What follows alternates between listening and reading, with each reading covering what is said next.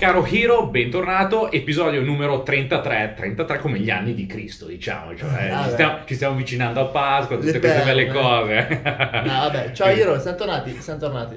Allora, finalmente si parla di una cosa che ci piace tanto, tanto, tanto. Ma, beh, insomma, Allora, è no, importante. allora, è, è import- allora, esatto, è importante, È comprendiamo delle cose. emblematico, Sì, da una, da una parte ci è dispiaciuto che la community eh, non, non fosse così propensa a parlarne perché avevamo fatto un paio di eh, sondaggi per vedere se poi magari non era ancora pronta solo per questo però mh, è una sezione molto importante dell'aspetto dell'investitore ma anche dell'imprenditore iniziare a comprendere qual è la situazione fiscale nello stato È, nel è che- quale è risiede che sempre è meglio non pensarci, cioè se, uno non ci- se non la nomino è come che la fiscalità non c'è. Sì, cioè, non c'è- esiste. c'è A- a- a- allontani il Finché non la nemico, nomini non appare. allontani il nemico Eh, allontani- purtroppo invece la fiscalità è un argomento essenziale, importantissimo, soprattutto magari eh, quando hai finito la tua fase di startup, ma è essenziale in realtà anche la fase di startup perché può fare la differenza, noi l'abbiamo vissuto sulla nostra pelle, eh, perché quando inizi a generare del fatturato, eh, la decisione, la pianificazione di una corretta fiscalità eh, fa tutta la differenza Sì. del mondo tra un business che funziona e un business che sta attivo solo per far fatturato, ma poi si brucia tutto in,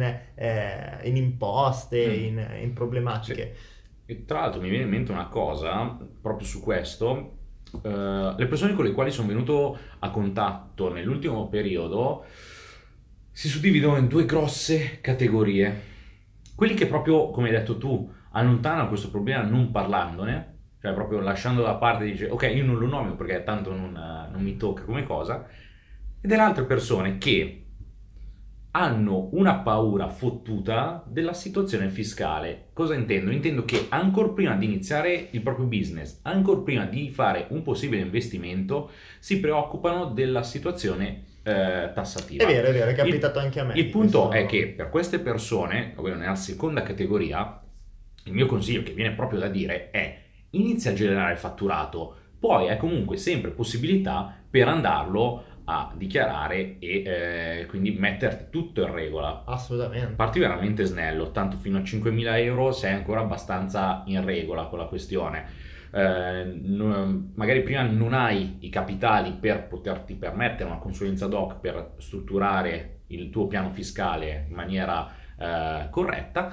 Appena hai i primi introiti e vedi che è comunque un business ricorrente, hai la possibilità di scalarlo, ok, adesso puoi parlare con un esperto del settore per mettere tutto Sì, a posto e hai i capitali. magari in maniera più snella e poi con la crescita del capitale, cioè noi quello che abbiamo visto è parti semplice, parti snello, man mano che il giro d'affari cresce inizia a pensare poi, ma solo successivamente, a eh, quello che può essere anche un'internazionalizzazione, comunque il creare una struttura un po' più complessa eh, per usufruire di alcuni benefici che altrimenti non avresti, ma non partire subito con una struttura molto complessa perché eh, ti brucia inizialmente budget, non serve, rischi di perdere un sacco di tempo, cioè parti snello, fai fatturato, man mano che cresce ci pensi ai vari step, non pensare già all'arrivo, uno perché non è detto che ci arrivi, ora non vogliamo eh, essere negativi, ma sappiamo che l'imprenditoria è così sotto un certo punto di vista, il mondo dell'investimento eh, è un rischio, poi può essere controllato o meno in base a quant'è la nostra conoscenza del campo, ma comunque non possiamo dare per scontato che ogni impresa che avvieremo sarà un'impresa di successo. Perciò parti snello eh, e man mano che scali i livelli di fatturato inizia a strutturarla in modo diverso. Cioè questo io credo che sia il modo più sano, soprattutto parti perché Sì. eh, se no continui a fermarti, a girare intorno e quant'altro. Ora entriamo nel vivo e parliamo proprio di fiscalità. Partiamo magari da quella più semplice e tanto sarà una saga, poi approfondiremo anche altri discorsi magari più internazionali. Quindi parliamo di fiscalità. Iniziamo partendo dalla differenza tra quello che è il soggetto fisico e il soggetto giuridico Eh sì. eh, e a capire quelli che sono i termini che entrano in gioco eh, in questa saga, perché altrimenti si fa fatica Ah, poi a comprendere un Ah, po' tutto eh, quello che gira attorno. Poi parliamo di società in Italia e magari poi nelle prossime eh, puntate iniziamo a parlare di fiscalità internazionale, di come abbattere in maniera importante man mano che il nostro business cresce Mm. anche l'imponibile fiscale nella massima legalità. Assolutamente, sì, sì, sì, sì.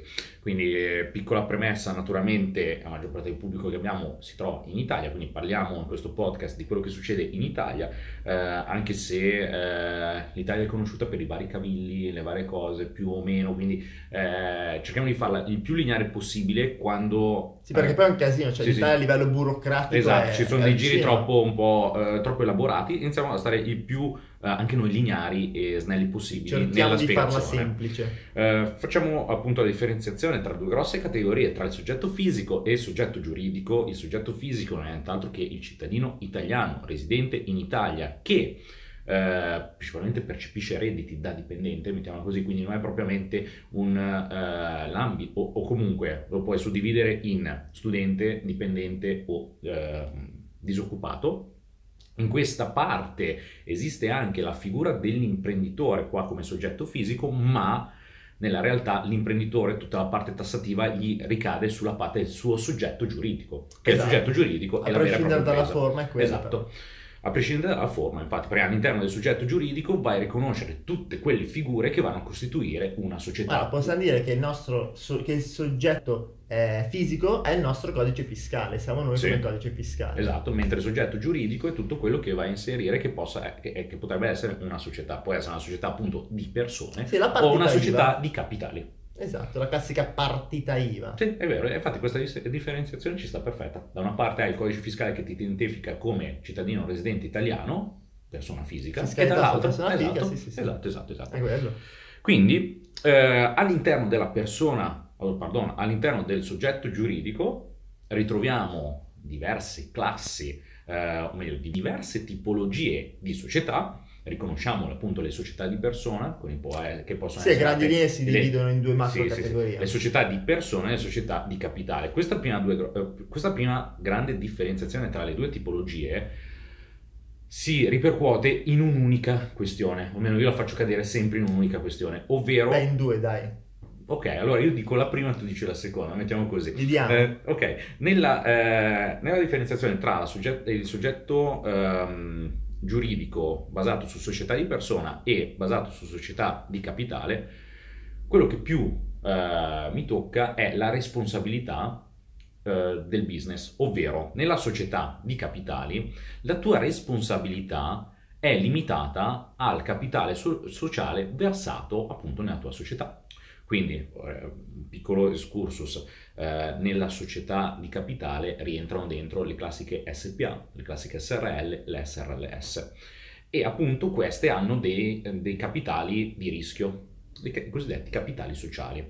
Nel caso invece delle società di persone, questa responsabilità non è più limitata, ma anzi è, eh, ricade in maniera infinita sulla società di persone e quindi di conseguenza sulla persona fisica.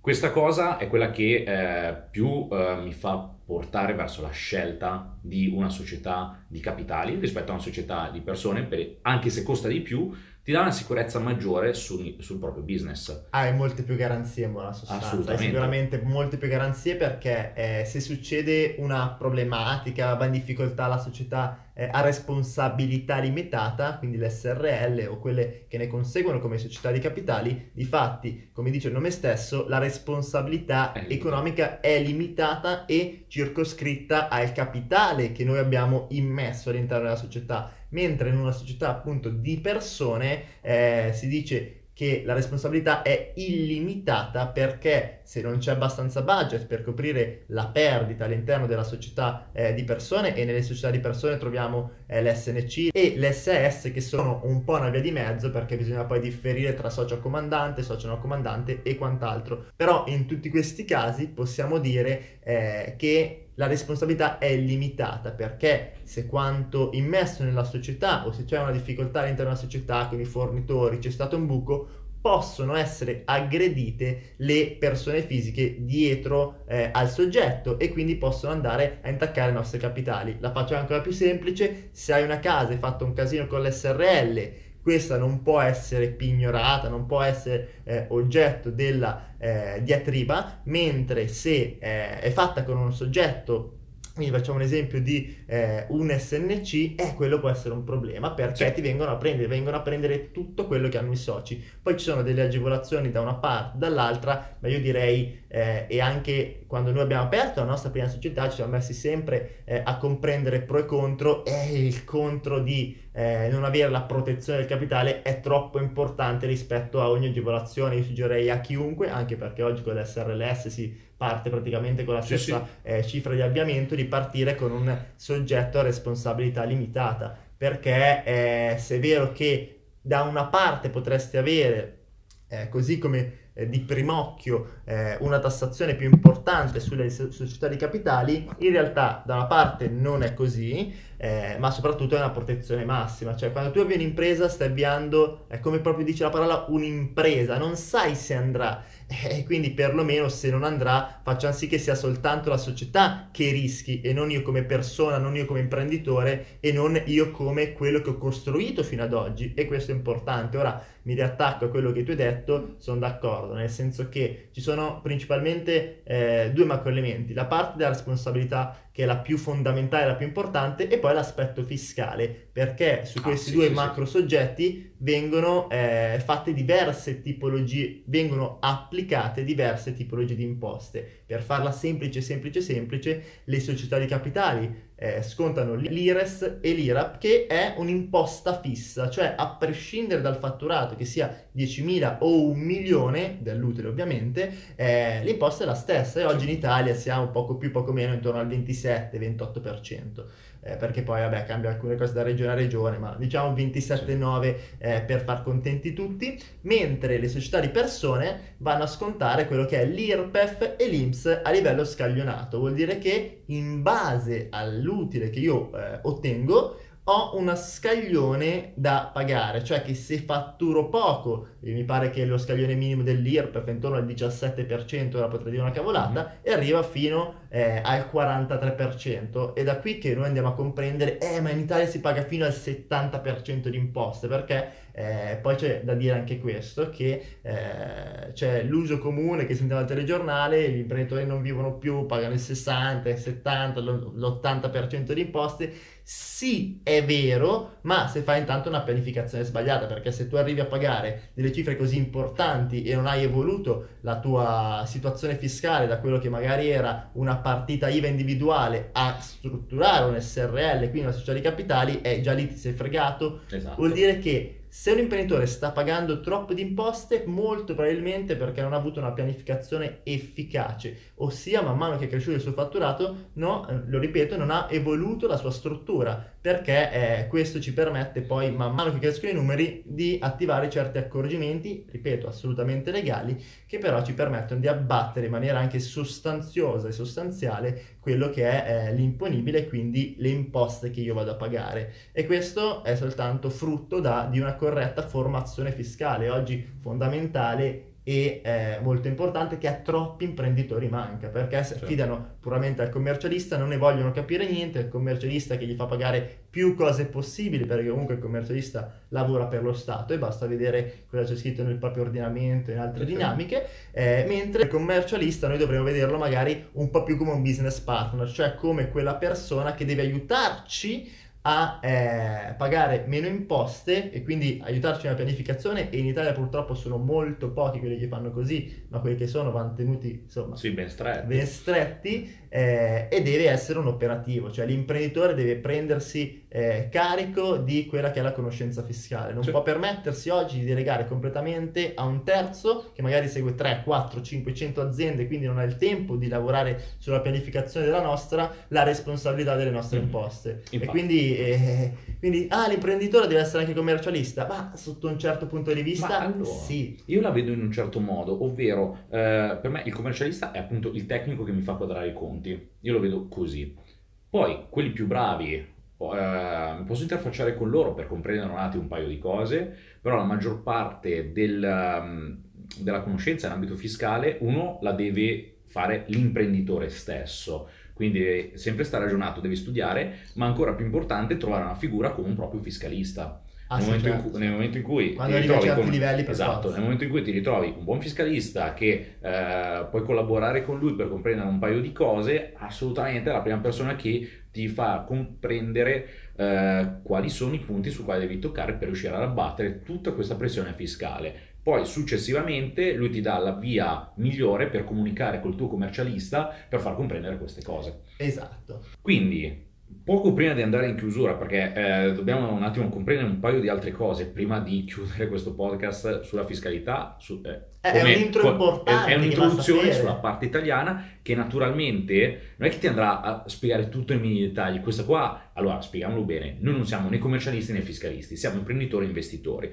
Abbiamo imparato determinate cose, ci dobbiamo sempre relazionare e interfacciare con queste figure. Quindi quello che noi stiamo dicendo qua in questo podcast nel prossimo eh, non è legge, è qualcosa che dovrebbe far scattare nella tua testa, eh, comprendere qualcosina che dici, ah ok, ma quindi c'è questa possibilità e poi ne devi parlare con dei professionisti. Non è che eh, poi andrai, non so, a dire Sì, al bene- tuo commercialista, Ale stesso investiro Eh. ci hanno detto no, Diciamo cioè che vai dal tuo per- fiscalista esatto. e comprendi altre cose. Noi facciamo questa introduzione, Mm. questi podcast sulla fiscalità per eh, far sì, per far scattare magari anche quella molla da parte di chi ci ascolta di dire ah ok, quindi non mi devo eh, affidare solo ed esclusivamente nelle mani di un commercialista, ma devo studiare e apprendere anche io delle eh, logiche fiscali in modo da eh, riuscire intanto a comprendere quello che mi dice il commercialista e anche per proporre delle soluzioni perché magari c'è una soluzione che il nostro commercialista non prende in considerazione semplicemente perché non è tutto il giorno sulla nostra azienda non è tutto il giorno Esatto. sui nostri affari e noi sì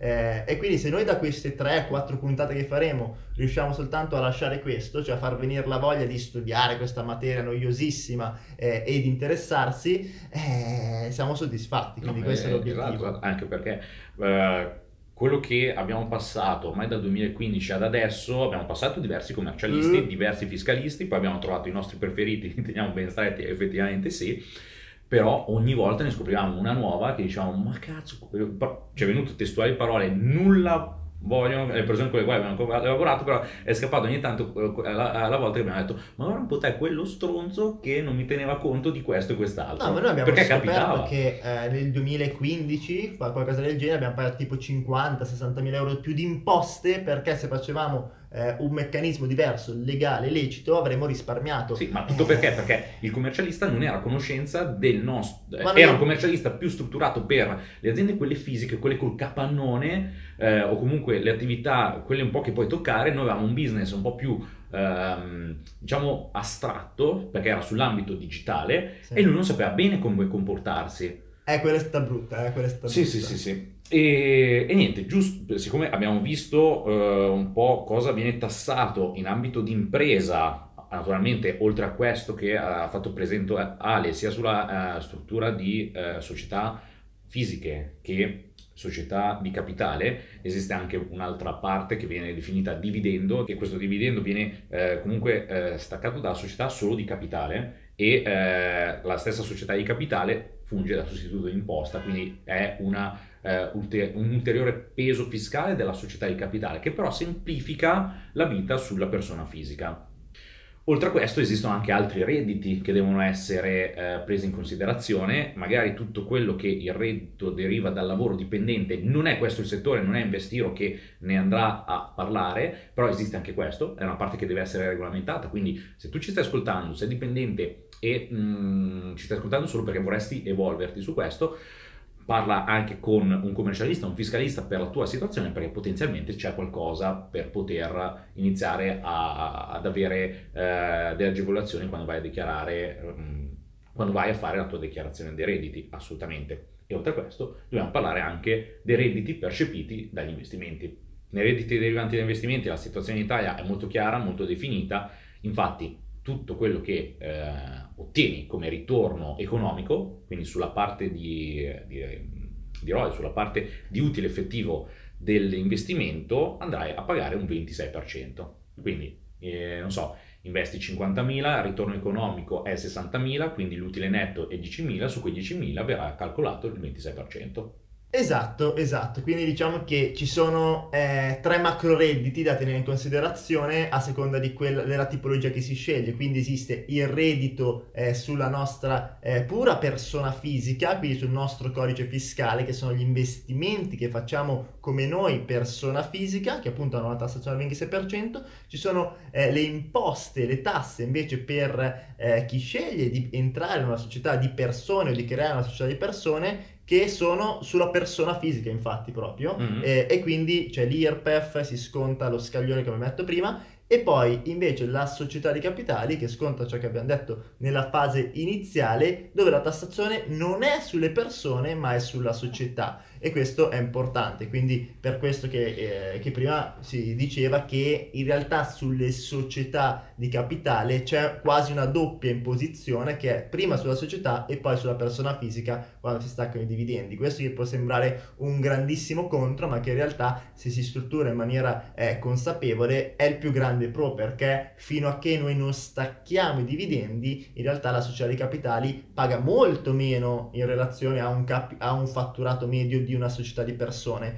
Però eh, poi sì, c'è sì. il grande eh, dilemma di ok, pago meno, ma rimangono in società. Come li porto sulla persona fisica per vivere? E qui nascono un miliardo di modelli che possono seguire diverse strade, oppure farmi assumere dalla mia società, staccare i dividendi, iniziare invece a, a strutturare una pianificazione fiscale tale per cui eh, alcune delle mie spese che sono collegate al mio business non le pago più con le mie eh, tasche, ma le pago e le faccio passare con la società. Insomma, ci sono eh, tanti modelli molto interessanti che oggi l'Italia ci permette di, eh, di utilizzare usufruire per abbattere il carico fiscale. Di questo magari ne parliamo proprio all'interno della sì, nostra sì, community. community. Cioè io direi questa settimana la dedichiamo un po' eh, a raccontare quelle che sono le possibilità che il nostro commercialista magari non ci dice per mancanza di tempo o per superficialità che possono essere estremamente utili per abbattere il nostro carico fiscale all'interno della eh, società, delle varie società. Noi siamo cresciuti, siamo nati, continuiamo a, a credere che la società eh, più interessante sia quella di capitali per i momenti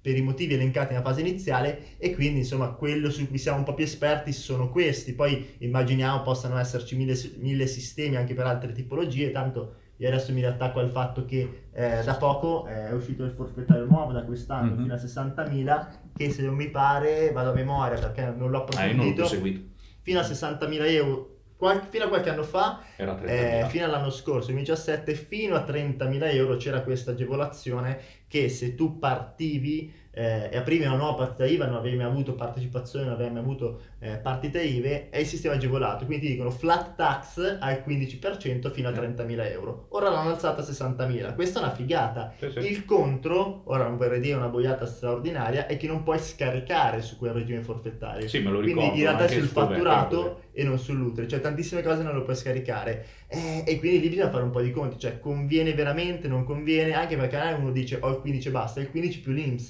quindi in realtà già mm-hmm. arrivi a, a, una cifra molto più importante, quasi paragonabile a quella delle SRL, con lo svantaggio che non puoi scaricare le spese, quindi abbatterle eh, dal fatturato per non fare diventare utile, e più stai rischiando con la persona fisica, quindi se fai un'attività di rischio, e con attività di rischio intendiamo eh, qualunque attività di impresa paradossalmente perché ho un problema col fornitore lo posso avere un problema col cliente che eh, ho fatto magari una cappellata io o lui si è accanito perché possono capitare quei clienti che eh, fanno di sì, professione sì, sì, gli inculatori insomma gli attaccagrane. E perciò bisogna un po' ragionarla. Tendenzialmente se eh, qual è il pro e il contro? Eh, ce ne sono diversi Qualcuno può dire meglio partire prima con una società semplice di eh, persone per passare all'SRL o quant'altro. Noi siamo partiti con l'SRL, consigliamo per alcuni business di far così, però poi sono un po' scelte, cioè veramente un mondo. La cosa migliore che possiamo dire è inizia a studiare, inizia ad informarti, ci sono un sacco di testate interessanti online e comprendi un po' quello che sono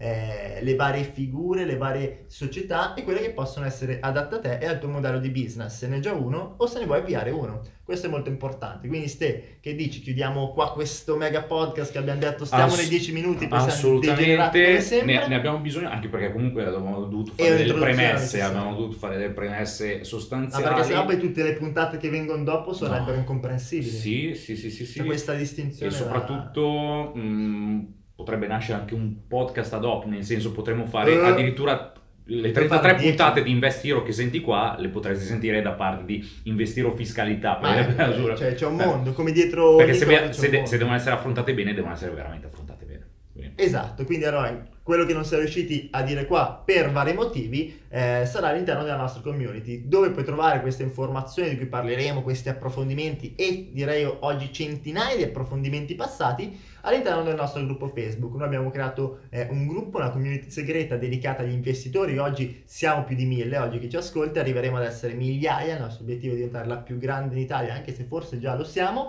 Eh, dove approfondiamo quindi questa settimana inizieremo a fare dei post, dei video, delle argomentazioni su eh, come abbattere il carico fiscale, quali sono i suggerimenti, quali sono gli errori che noi abbiamo fatto e niente, come la trovi? Vai su www.investiro.it, lascia la tua email, accedi alla community e noi ti aspettiamo, lì potrai eh, vedere gli approfondimenti e parlare e conversare con migliaia di investitori come te che stanno avviando questo percorso, sono già arrivati, insomma c'è un po' di tutto e cresciamo insieme. Quindi al prossimo podcast, ciao Iro! Ciao!